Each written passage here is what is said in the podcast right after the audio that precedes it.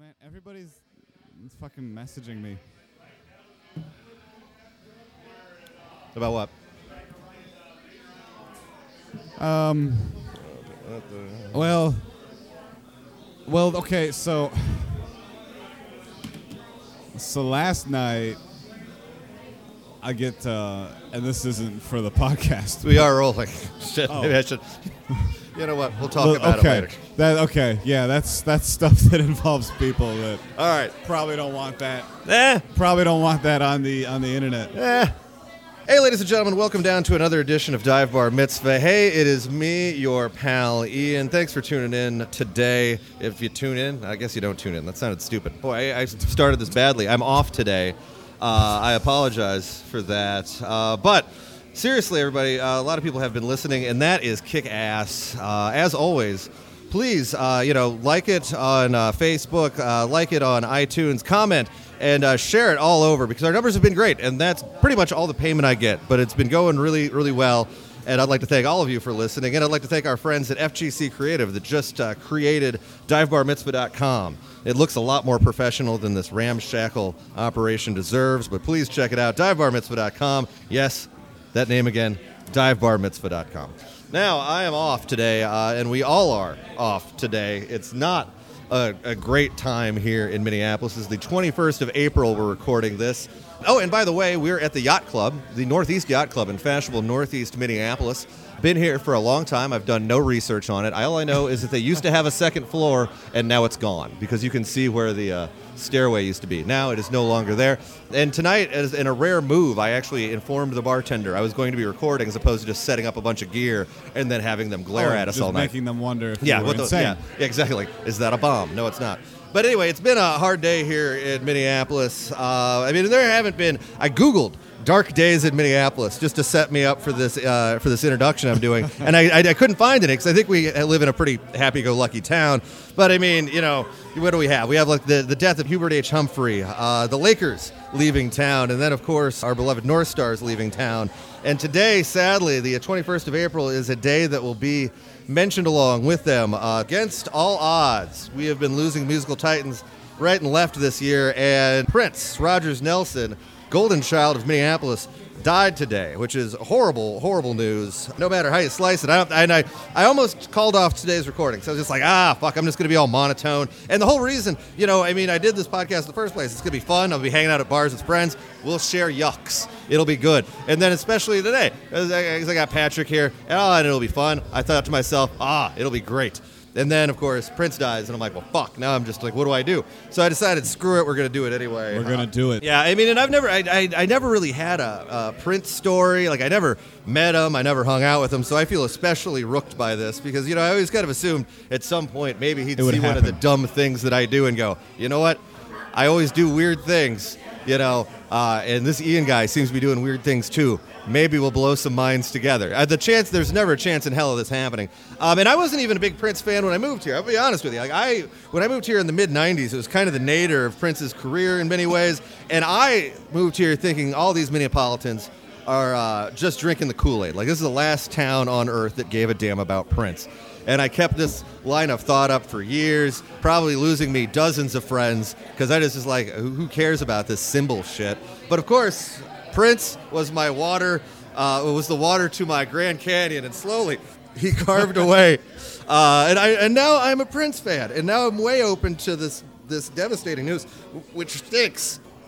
I don't know. It's uh, it's crappy. It's it's horribly fresh. All of the you know, there's a, a big memorial happening outside First Avenue tonight. All of the buildings in town that they can, the ones that can change color, have changed color to purple. purple. And I don't know. I mean, it's it's rough. I didn't think this was going to happen. Even when I was driving around today, I saw buildings, and as weird as it sounds like, I never thought, you know, like this building would be here in a post Prince environment. It's it's a I didn't weird. know it was a weird thing. to I didn't know it was possible. I didn't think so either. I But, also uh, felt the same when David Bowie died. I Yeah. was like, he can't die. I know, right? Like this isn't this isn't fair. But anyway, our guest tonight, the the one who I was leading on for merriment before the world went to shit. Um, our guest today is Patrick Sussmilch. Thank you for being here, Patrick. Thank you for having me. Uh, and were you a, a Prince fan as a kid? I mean, how did you grow up with this? Are you from around here? I'm from here. I'm from White Bear Lake. Honestly, it took me it took me a long time to get into Prince. I didn't like him for a long time. Yeah. I don't know why. Out of spite, I had a lot of friends in high school. They loved Prince Mm-hmm. so much, and I don't know if it was just to be like alt. I was like, no, Yeah. I don't like him because he's popular. Yeah, and I kind of had that too, especially around here because it did just seem like the dominant personality trait is you had to like Prince a little too much. But then when I started really warming up to him, like when he played the Super Bowl and he just like jerked Yeah. that guitar off in the rain in front of millions of people, I was like, all right, You know, okay.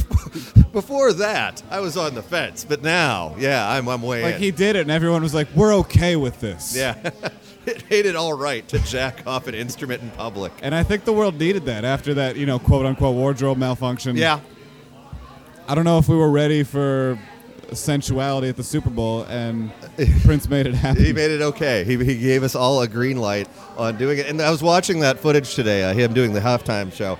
And you know, there's the part where the fabric comes up and there's Yeah. like the big silhouette. Yeah. But it was raining during this, so there's like there's like wet spots. I never noticed this before, but there's a perfect dick outline in the water. Like seriously, on the right hand of the screen, you watch this. Just the water happened to go on it in a way it looks like a big penis, as if It everything does. didn't already.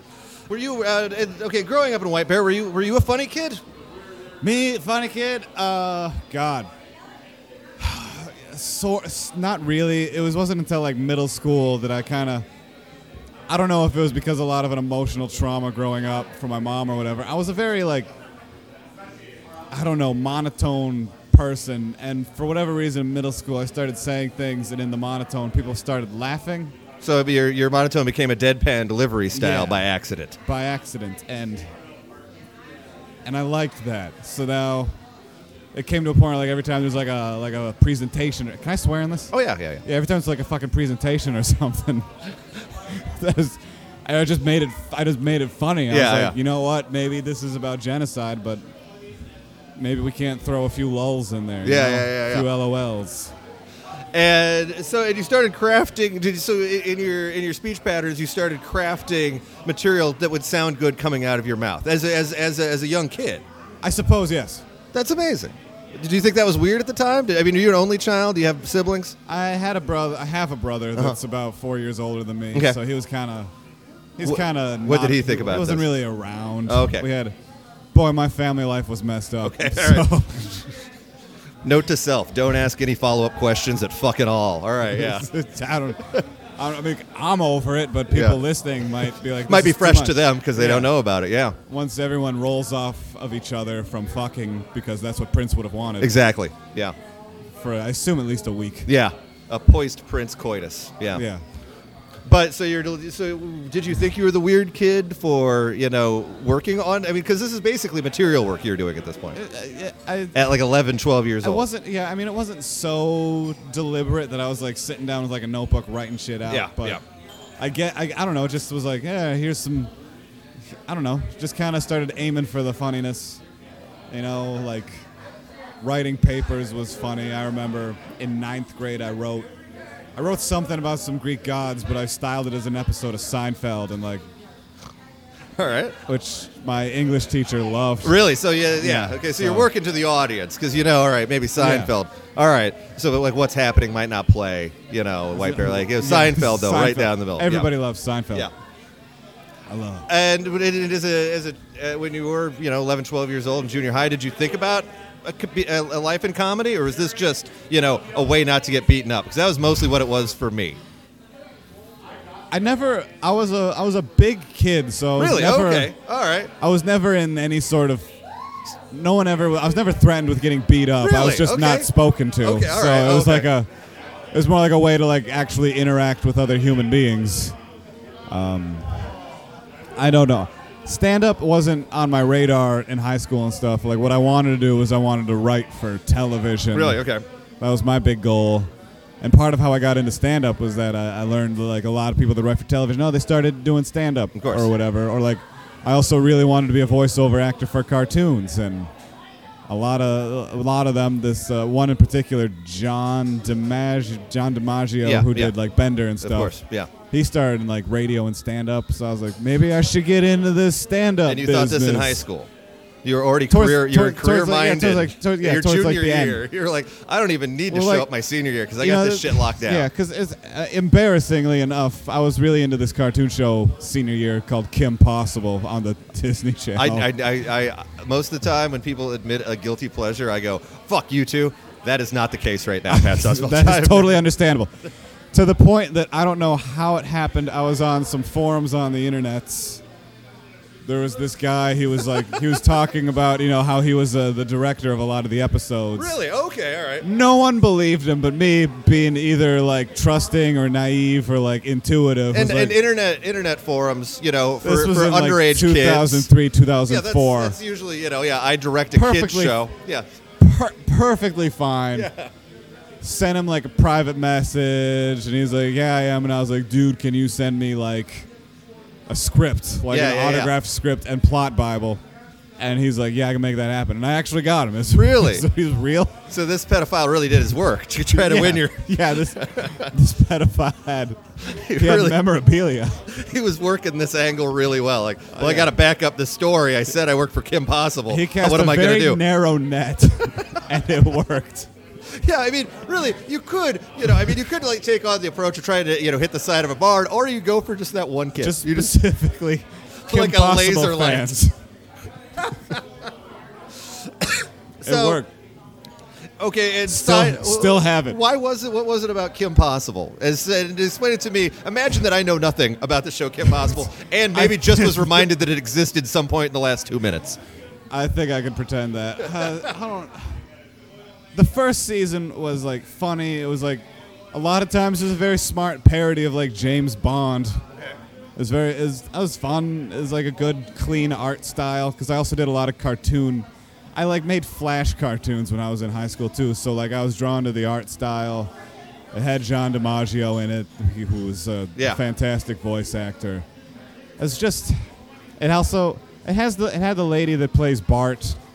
Oh, uh, uh, uh, uh, Nancy. Nancy Cartwright. Yeah, she uh, she just made these squeaking sounds for a naked mole rat. It was just first season really well done. Then they kept making the show, and it went really horribly downhill. Did you tell this gentleman this in, in a private message on the internet? I internet? should have. Yeah. I should have. Uh, thank you for the plot Bible. By the way, By the way, really going downhill. what the hell? Well, what happened is that their uh, story super. I don't forget what the term is, but the guy that was like in charge of like the like, runner. below, yeah, like he died. Oh. So like the executive producers were still around, but like I think it lost a lot of the the magic of this. That made Kim Possible a, yeah, a favorite made, in your they made heart. Kim Possible a favorite in my heart.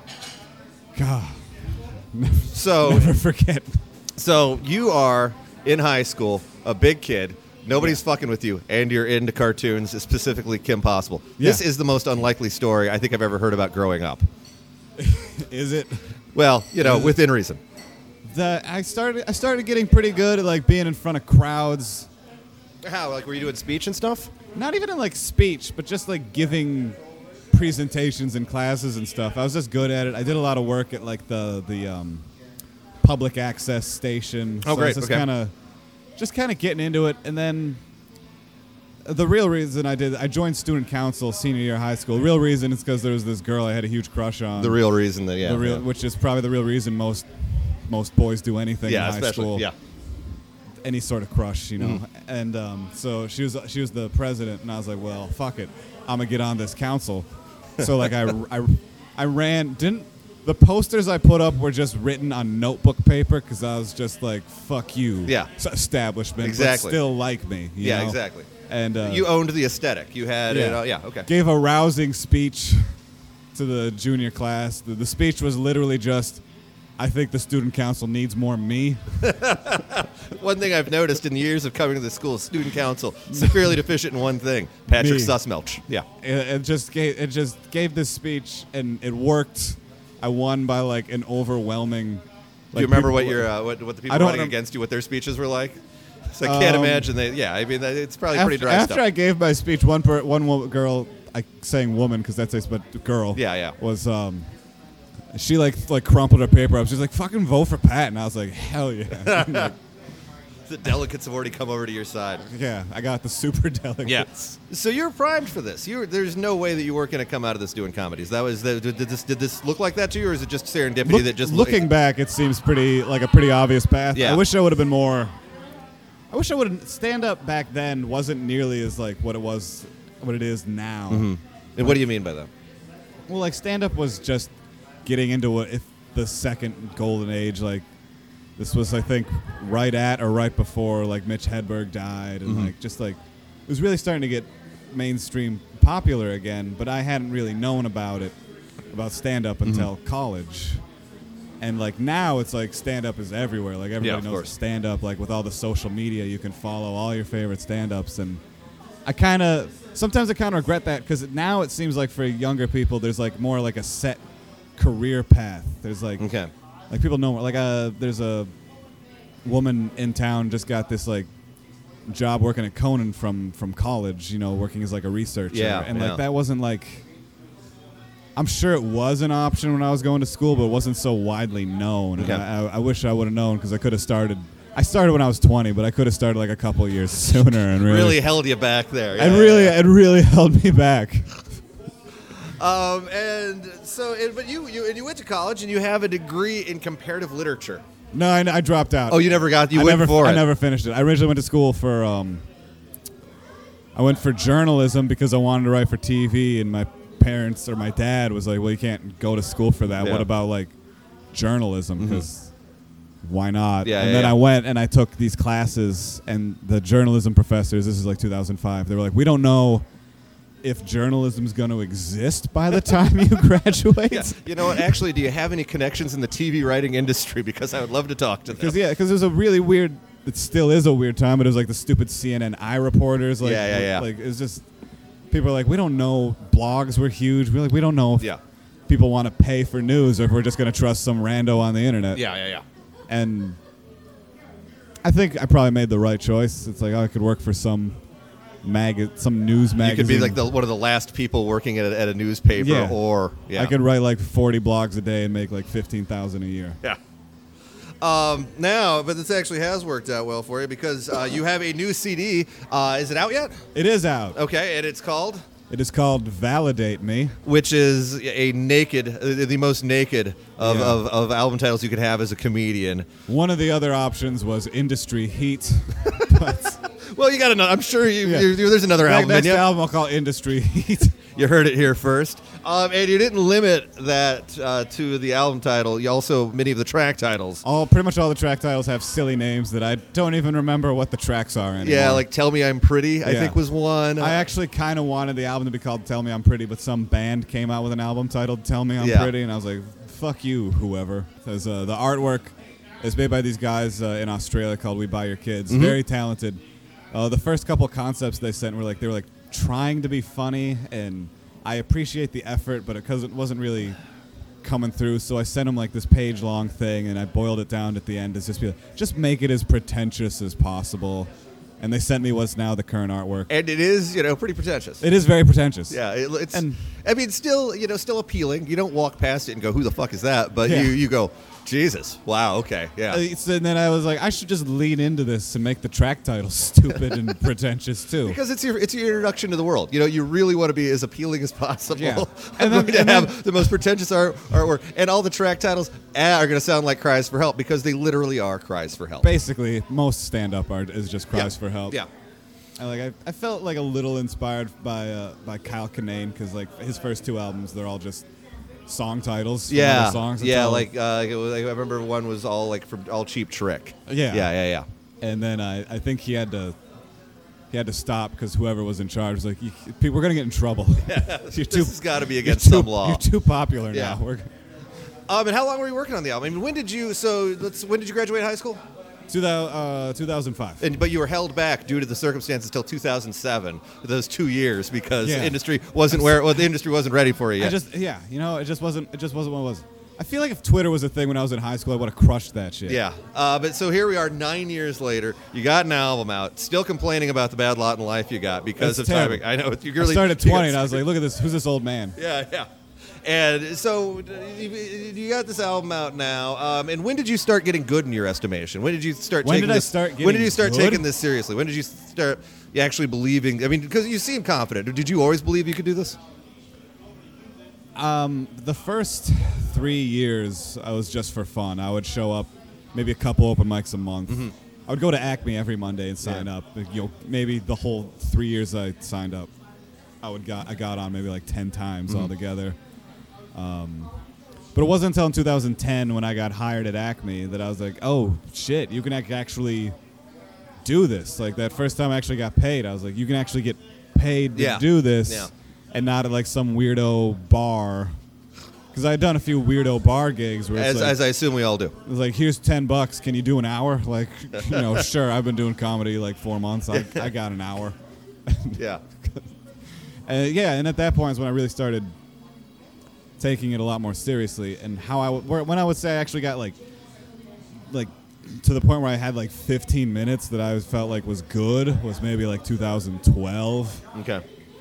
So, and the most of the material on the album's been crafted in the handful of years since then? Because that's pretty good. I mean, like, there are other comedians who, you know, don't do their first album until years in, and then it's just kind of them cleaning out the closet. All this stuff has to be pretty fresh for you. Uh, yeah, it was all pretty fresh. Like none of it, none of it was stuff that I had been doing for years, maybe like two years Yeah. at the most. Uh, when do you, so are you already eyeing the next one? Or are you still. I, I have been. I've I, I went just the other day. I went through my notebook, looked at all the stuff, counted about 28 titles of jokes that I've written since the album that would probably equal about 50 minutes. And so I, I feel like if I ever get a chance to like headline Acme, because that's such a great club to record at. is I that where you, is that where you recorded this one? yeah, that's where I recorded this one. But so I feel like whenever the next time I get that, I would like to record, see if there's an album there. Yeah, and and you mentioned that this is a bit of a golden period for comedy. Uh, how much of that do you think is industry wide, and how much of that do you think is right here in Minneapolis?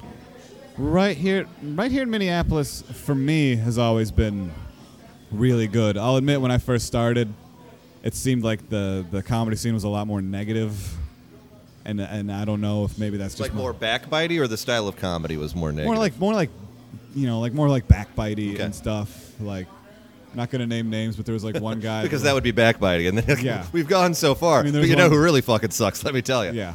There was like one guy, he like years later, he's like, you know what? I just decided I was gonna try and not talk to you for as long as possible. That was like- sounds entirely in line with a lot of comedians I've known here. and it, I feel like it's different now. It seems a little more supportive. Like it's still, it's always any weird art is always going to be cliquey, but Yeah. it seems like a little more professional. I don't want to say professional. It's I don't know. Seems more like like we get it. It's like we all got goals. Mm-hmm. yeah. But wait, you know, not talking to somebody for as long as possible is its goal kind of in itself. It is. It a really is. shitty and one. Like honestly, like you know, he he made it a, a decent amount of time.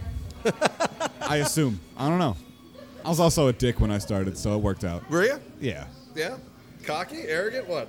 Not a dick, just didn't didn't understand some of the some of the rules of the stage, like get up on stage quickly when your name is called. Don't or- lollygag by the bar. Yeah, well, like, oh, uh, you know, for me, it's like funny to like slowly meander up to the stage, and now as a as a more mature comedian, I'm like, oh yeah, that's just kind of that's too dickish. What else? What other dickish things you do? Um, I would bring friends to shows, and they were like drunk assholes that would. To everybody other than you? Yeah. Yeah, love that one. That's a classic. Yeah, that's a that's a classic. The thing is, though, is that if it weren't for them, there'd just have been nobody in the Oh, show. okay, well that's all right then. Yeah. Uh, well, unless you're one of the other comics, I guess. Yeah, but they yeah they were still uh, yeah. So you know, wearing shorts on stage. Oh, I did that a few times. Really? Oh boy, You got videos of it? I don't know. I've got pictures. Uh, if it wasn't going to be time consuming, I'd bring them up. There's some on Alvin Irby's wall. Well, oh, and I was like 40 to 50 pounds heavier too. So Really? was- Okay. And glasses. yeah. And That's long hair. That's right. Yeah, I can see this now. Jeez. Um, now, one thing I've noticed uh, in your comedy um, is that you've broken uh, through a taboo that I don't believe many people have in today's comedy climate. Uh, a lot of people, I think, would be scared to do something like this. Talking about Tootsie Roll. You fucker! Don't step on my goddamn segue. yeah, but I mean, jock jams, by and large, largely ignored by the by Almost- most comedy exclusively comedians. ignored. Yeah, well, I mean, and for a good reason, you know. Like, I mean, you know, I mean, it's rare when you see like a Chad Daniels like throwing a whoop. There it is, kind of thing. There's, you know, hot in here. Uh. Uh, but yeah, you went back. I mean, and the thing, yeah, I mean, so how? So you took over. You made your own Tootsie Roll by the '69 Boys. Yeah. How did that start? Because you are you're too young to have had to really live through it, aren't you? Or do you remember this from childhood?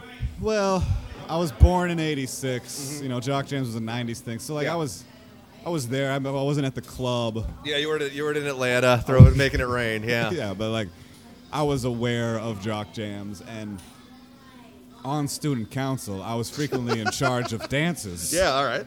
And uh, some of my favorite dances to play are the ones where the uh, singer slash yeller just um, just tell you what to do. Mm-hmm. You know, like the Casper slide, or like you know Tootsie Roll, where there's like to the left, to the left. You know, just you know, just things like that. Yeah. So I would always be like, "Yo, play Tootsie Roll." Because it's it, it, it's a command. It tells the audience what to do as opposed to standing yeah. there. Okay. And it's just stupid. The music video, stupid. It's, Horrible. Yeah. It's just amazing.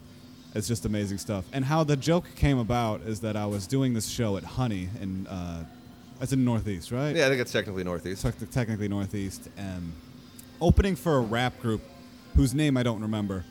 Uh, and I was up on stage, um, and in case you couldn't guess, very urban audience, Mm-hmm. and there was a DJ behind me. And for whatever reason, I was like, "Yo, you got Tootsie Roll on there," and then I just started yelling about Tootsie Roll. Did, did, did the DJ in fact have Tootsie Roll? Oh, yeah. Okay, so I was wondering if you had to do this all by he yourself. like his name was DJ Trilogy, and he had this like thing where he'd hit a button and just be like DJ Trilogy, Trilogy, Trilogy. I'd be like, it plays it three times. That's good. Yeah. Yo, DJ Trilogy, you got Tootsie Roll, and he just like nodded and like just played it. So and then of course this made you enrapturous at, at Tootsie Roll. Uh, yeah, it was. I, uh, they loved me at Honey, and I, I thought. Well, yeah. Once you got that over there, yeah, really, it's And- something to take. and it's something to put in your pocket. For, for a while, I was like, well, that's obviously only a one-time thing that's gonna happen. But Yeah. then I tried it at an open mic, uh, and I was. Uh, they loved it, and I was like, is this gonna be? Is this my new bit? Is this my new hot bit? It- yes. and it was. It was. Now, now, what are you eyeing next for this hot bit? Because have you already done Jock Jams? Is there more in the Jock Jams saying for you? Because I mean, remember like Chuggy, Chubby Chepper, Chuggy, Chuggy Checker. Uh, remember Chubby Checker? He, you know, he had the twist, of course, but then it was like, let's twist again.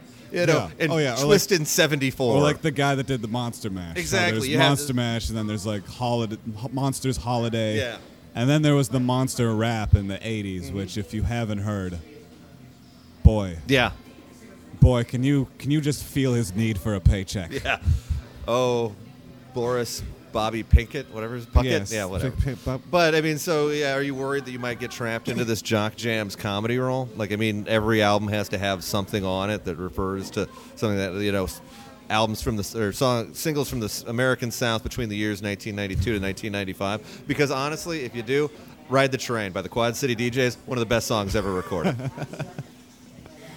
Yeah. I used to, uh, for a while, people were getting into arguments with me about who did Tootsie Roll, and I was like, it's the 69 Boys. And they were like, no, it's Quad City DJs. And I was like, no, it's the 60, it's the 69 Boys. So I eventually had to incorporate that into the joke. yeah. I think what's going to happen on the next album is I already got like another hot hot bit that involves me talking about Windows 95. A And, step uh, forward, yeah. And, Because you uh, know, and I was like, is this who I am? Am I? Can I Tootsie only Roll is like 94, right? Yeah, 94. So to like, I, 95. move, I moved Okay. up. Yeah, I yeah, moved yeah. up.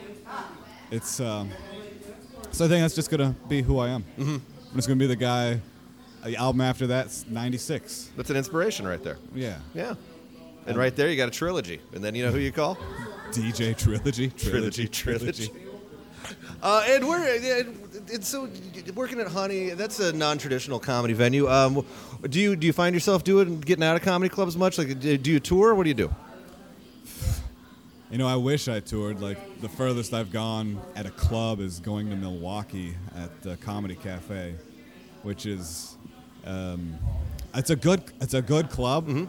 But when I was there last time, God, I was featuring in like the for Rondell Sheridan. Sheridan, Rondell. I think that's his name. Oh He- yeah, yeah, yeah. He yeah. played he played the dad in That's So Raven. Yeah. Another Disney Channel show that played alongside Kim Possible. Of course, as it would. and uh, God, the audience is like, I would say hated me, but it was worse. They were just indifferent to my presence, and luckily the owner liked me, and he's like, "You should come back and headline." So I'm Yeah. gonna headline. But other than that, I go to LA every couple months. I do like meltdown and put your hands together. like- Yeah, no, it, it's, I, I, it seems like there's always going to be the, the brain suck of you know losing people to an L.A. or a New York, and I mean it makes perfect sense. And how are they treating you out there? when I go do those shows, it's great. Uh, I was staying out there for a couple months right after I was on Last Comic Standing, just to. I decided I was like, I'm going to take my profits from Last Comic Standing and like push for comedy. So I just chilled out in LA, and made some connections, and they seem to they seem to like me. They like me in LA a lot more than they like me in New York. When I go to New York, they're like, "Who's this asshole not yelling about things make them angry?" Yeah, yeah, yeah, yeah. I'm sitting there talking about like, here's things that I love, and they're like, "Fuck you, that's stupid. The subway's dumb." And then, so Yeah, and you were on uh, what season eight of Last Comic Standing? Yes. How did and how did that how did that experience go for you? You had winnings, which is pretty rad. it wasn't winning, winnings. It was just sweet getting paid because Exactly. of the SAG union, Screen Yeah. Actors Guild, was which was fucking dope. Like I would think so. that, getting that kind of money is like, of course, unions are important to America. Yeah. But um, it was. It was a good experience. I liked it. Very stressful while it was happening. I would imagine so, but was it ultimately worth it too? Because I mean, that seems like just something you just, you just was be ultimately- horrible to go through. 'Cause, I mean, just especially somebody who you know hasn't been been doing it forever, you know, and then you have Yeah, all I this was- stress on your back. Like, I was one sucked. of the as youngest people there, at least in my taping group. Everyone else was like Jimmy Shubert and stuff, Yeah. Mm-hmm. who have been doing it forever. And then it's like, here's me. I hope you like catheter jokes, uh, which they didn't. Yeah. the audience did. Keenen Ivory Wayans did. Yeah. I make fun of him on the album. You should listen to it. Uh, plug. What was the question? Oh yeah, the experience. It was good. Um, I like it. It was good for my career. Very bad for me emotionally. Yeah, and I guess I was kind of hinting at that, like, because it would just be as much as we aim for something, you know, uh, the steps getting there sometimes, especially you know something like this, would just be a, a nightmare of stress. Yeah, and this was the first time it had been back since its hiatus, Mm-hmm. and like it was a lot more gimmicky back in the day. So like, there's this worry. They're like, are they gonna so it make used us? to be, you used to have to be in a house. yeah, like, are they gonna make us live in a fucking house? Yeah. So, like, are they gonna put us on a boat? Are they gonna do weird shit to us? Yeah. And And- stick your hand in an aquarium full of tarantulas. Yeah, and they didn't for the most part. I think towards the finals they started like, and now you're giving a tour at Universal Studios, but yeah. which they just finally cut out in the ninth season. Like, all right, just stand up. But- Yeah. So it was weird. Like getting there is like, didn't expect it to happen. I was doing a show with Wendy Liebman. I came into the green room one day and she's like, "Hey, you want to be on Last Comic Standing?" And I, this was I didn't know it was gonna be, a show was coming back, so I was like, "Fucking no!" And then she's like, "Oh no, Page Hurwitz is bringing it back," and then she asked me for names, and I was like, "Oh yeah, you should." yeah. Oh, well, wait a yeah, second. yeah, oh, yeah, yeah, yeah. You, should put, you should put my, should put my name on. Don't tell him I said that. And uh, and I was like, that'll probably never happen because that's how stand up is. You Yeah. get like, oh, this here's a cool thing that could happen, and then it never does. Get your hopes up. Yeah, and then you just learn to not get your hopes Yeah, up anymore. yeah. So it's just sadness after a certain point. Um, and like got emails like, yo, you want to audition? And I was like, yeah. And like, cool, we're flying you out to L.A. And then I go and audition at the Jon Lovitz Comedy Club. Because when you think about comedy in Los Angeles, four, John- wor- four words come to mind. Jon Lovitz Comedy Club. It's because it's in the Universal City Walk, which NBC Yeah, everybody owns- owns. yeah, everybody so owns they're like, everything, it's free if we do it there. Yeah. And and it's advertise it's an advertisement for one of their properties essentially. Yeah. So, yeah. Well, I mean, it wasn't taped. So I just I go. It's running way late. Like they originally had a paid audience because that's a That's- that's, a that's- career you can have in LA as a paid audience. and, member. and as a comedian, that's what exactly the faces you want to see. you know what? They're there to laugh, All I know is I'm getting paid to be here and something about comedy. and so I gotta guess- pretend to love whatever's happening. Yep. But the audition ran way late, so they're like, so the audience had to leave, so it's just the studio executives, and I'm like, great. So I Oh, yeah. So I go up to a stage that's like 20 feet above all the audience members, like or studio execs. So it's all just people with notepads, just kind of staring at you, Mm-hmm. well lit. I do the jokes, and they're like, "Yeah, okay," and I was like, "Great." And then like, fly home weeks later, like, "Yo, we want you. You come come back." Who? And yeah. and they you fill out this like 60 page waiver slash contract. And after after you're done with LA the first time, I assume you're like, well, if nothing else, it was a nice vacation. You know, it was, it was cool. It was in. February of like, must have been 2000, must have been 2013 or 14, whatever. Mm-hmm. Yeah, I think it was 14. Whatever. And it's February. I went there and I was like, "Well, everything's not dead. What? what's-" Yeah. And I made it a point to hug a palm tree. Had you been there before? no, I never. I uh, remember the first time I was in LA, I nearly wet myself. I'm like, holy shit, that's a palm. That's Yeah. a real palm tree. Well, like, but, and the person I was with was just like, I don't believe that I flew you out here to have sex with you. This is stupid. And I'm like, no, it is a fucking palm tree, lady. Look, it's a goddamn palm tree. She's like, they're everywhere. Fuck off. All right, yeah, yeah. yeah, because you know you take off, piles of snow everywhere at MSP. You land in LAX, there's palm trees and shit. Anyway, so yeah, and then they're like, "Well, we want you back." So you go back. It's this big, long ordeal. You stay in this dope ass hotel. I, I had this thing overlooking Universal Studios right at the Waterworld exhibit, which, if you don't know, for some reason they decided let's make an exhibit based on the biggest box office Yeah. flop of our generation. I think to actually get the space for Waterworld, they had Yeah. to, they had to tear down the Ishtar ride that they had there previously. and there's just this big it's this big live action show that I can just watch. There's like people stuntmen on fire. There's like a fake plane that crashes and explodes, and I'm just And you get to see it. this every 15 And minutes just- or whatever. Yeah, and I'm Yeah. just watching this in my underwear with like this snifter of brandy that like Tim Harmston had bought me, and I'm just like, is this what it feels like to be a warlord? And then I hope so. yeah. And which is an anecdote that that's the end of it. Um, But you said it was emotionally rough on you. So far, it sounds like nothing but awesome. Other than the Well, the fact whole- that apparently the producers write you back and go, "Yo, we want you back," which didn't, which isn't, which wasn't No, the yeah, patois Wa- I was expecting. Wanda. Sykes was like, "Yo, we want." No, it was. Um, I mean, it was super stressful because it's a 60-page contract. It's like if we if you win, we own you, and Yeah, I was like, well, I yeah. probably don't have to worry about that. Like they had one part that's like, hey, we're not responsible if you contract an STD during filming. I wonder how many times that had to happen before a lawyer went, "Fuck it, we've got to put this in the Put it- goddamn contract." put it in there. Yeah. But yeah, it's waiting in this tiny, tiny green room with 20 other comics to go on the stage at the Ricardo Montalban Theater, Wow. which I didn't know he had. Yeah, I didn't know that either. From Jon Lovitz to Ricardo Montalban. Moving on up. Yeah. His they had his peck implants framed on Yeah, the yeah, yeah. All the all the seats had rich Corinthian leather. I bet. all right, I'm gonna do something. I'm gonna bring something back that I haven't done in Uh, several I episodes. didn't get to the sad part. Oh, shit. All right, I yeah. mean, I was Bring me the ennui. Is Bring this, me the is this edit? So then, it, so then it airs. me and get like, a beer. Okay. So then, should I keep talking? So then, so then it um. So yeah. So then it airs, and you're like, oh, this is the TV experience. You know, like you're uh, you're uh, can you hear me? Okay. Like you know, you're like, oh, you're starting up. You're like, oh, I'm gonna be on TV. It's gonna be life changing, and then it airs, and then, and then, it aired. I, I was going on a Tinder date when it aired, and I had to be like, hey, I gotta go. I gotta go watch this show I'm on. They asked me to live tweet it, and like I go, I live tweet this show, and then it's over, and like.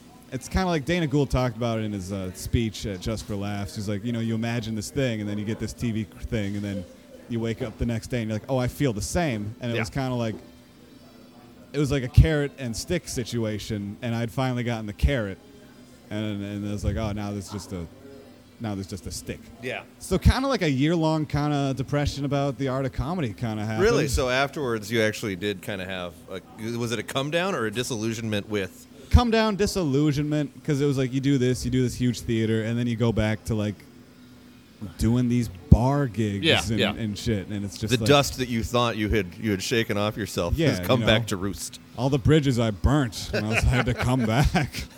I don't believe I have to be with the And I little had to- people again. I had to. It was a hard. It was a hard process, but I found joy in the process again. It stopped being a goal. Like comedy stopped being goal driven for me. Mm-hmm. Because it was originally like, yo, I'm gonna get on TV. I'm gonna be famous. Well, then- because that's what this that's where the story started. You know, you're going to start working, you know, in television. Yeah. You did television. Yeah. and it's like, oh, guess I gotta start. Guess it. I guess it kind of made me realize, well, maybe I hate myself. Maybe I got to work on me as a person, and I started doing that. We ended with ennui. Yeah, That's good. But because with a day like today, that's how it should end. yeah. Um, although I'm a little bit offended. I mean, usually the one, like the kryptonite to dive bar mitzvah as a concept is a loud jukebox because it's just horrible for an audio thing, as you- I'm sure you would imagine. Yeah. But I was kind of expecting and hoping there'd be some loud Prince in the background. Not the There's, a, case. there's one of those touch tune things right yeah, there. but I mean, everybody's yeah. I'm kind of surprised by this. All right, Pat, I'm going to do something uh, that I ha- I kind of dropped off and I haven't been doing for a while. I'm going to do uh, something I like to call the James Lipton question. What I'm going to do is give you a number between one and ten. You Okay. pick one, and then I give you the question that it corresponds with. So give me a number between one and ten. Six. Six. All right, six. and all these have, of course, been read on Inside the Actors Studio, uh, featuring the host, Mr. James Lipton. You pick number six. Yes. Number six. What sound or noise, Patrick Sussmilch, Yes. do you hate? Do I hate? Oh my God, I hate when people chew with their mouths open. Is that a sound? It's a sound. It's like a. So the visual part is fine. It's the, The sound. visual part is fine. The sound just. I can't do it. I can't do it. Especially if people people chewing with gum with their mouths open. Okay.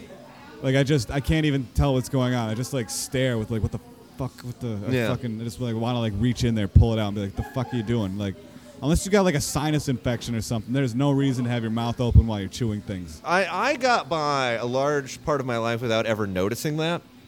And then a day came, and I started noticing, and now it drives me fucking bad. It's in I can't- Apparently for everybody other than myself, because one time I yelled at somebody, like, "Why are you the noisiest fucking eater, eater ever?" Yeah. uh, and they're like, "Are you fucking serious? Nobody, you you cannot talk to me about this." And I'm just like, "Oh."